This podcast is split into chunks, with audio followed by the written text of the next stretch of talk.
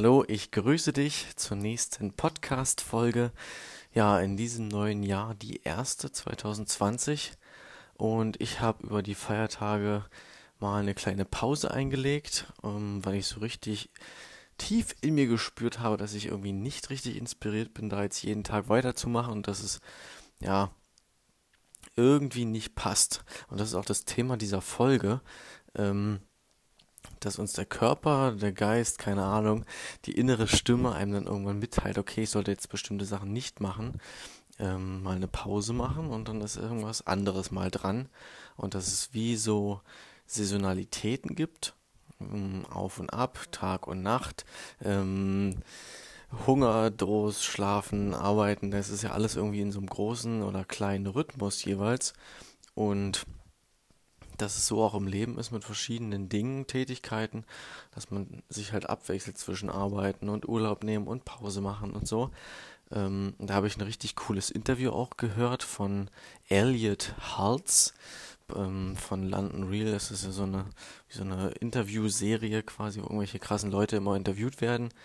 Und der hatte das angesprochen, dass er da auch irgendwie eine Zeit hatte, in der er jeden Tag ein YouTube-Video gemacht hat und ja, das halt über einen längeren Zeitraum und dann irgendwann so richtig ausgebrannt war und keine Lust mehr hatte.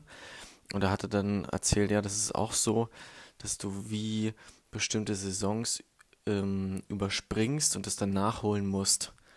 Das fand ich richtig cool und das hat mir so den Push gegeben, mal auf mich zu hören und zu sagen, okay, ich mache jetzt nicht jeden Tag, ich genieße jetzt mal Weihnachten und tue jetzt einfach mal das, was sich irgendwie gut anfühlt.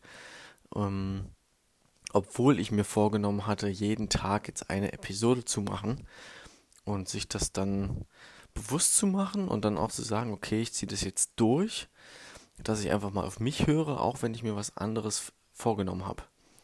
Darin besteht, glaube ich, die Kunst und da ist ein Körpergefühl notwendig. Aber ich finde es ziemlich geil, das Konzept. Und das befreit auch irgendwie von Druck von außen oder von anderen oder auch von einem selbst natürlich, dass man ja, man muss nicht äh, B sagen, nur weil man A gesagt hat. Wenn man zwischendurch merkt, dass es jetzt nicht der richtige Zeitpunkt ist oder es was anderes gerade gibt, was wichtiger ist. Vielleicht habe ich mich verletzt und ich muss jetzt irgendwie sechs Wochen Pause machen. Ähm, dann habe ich da keine große Wahl und ich sollte darauf hören, wenn ich dann trotzdem weiter trainiere oder weitermache, dann wird halt die Pause danach noch länger werden.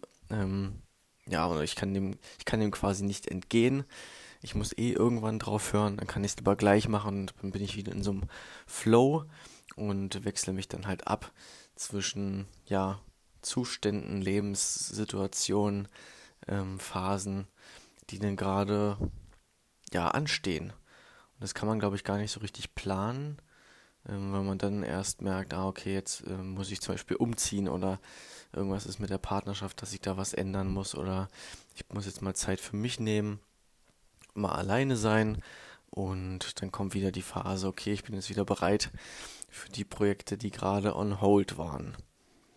Genau, in diesem Sinne wünsche ich auf jeden Fall einen guten Start ins neue Jahr. Hoffe, du hast nicht zu viele tollen, tolle Vorsätze, die irgendwie nach einer Woche wieder weg sind.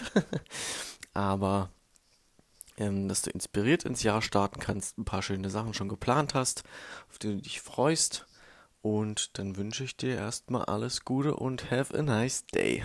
Bis dann. Tschüss.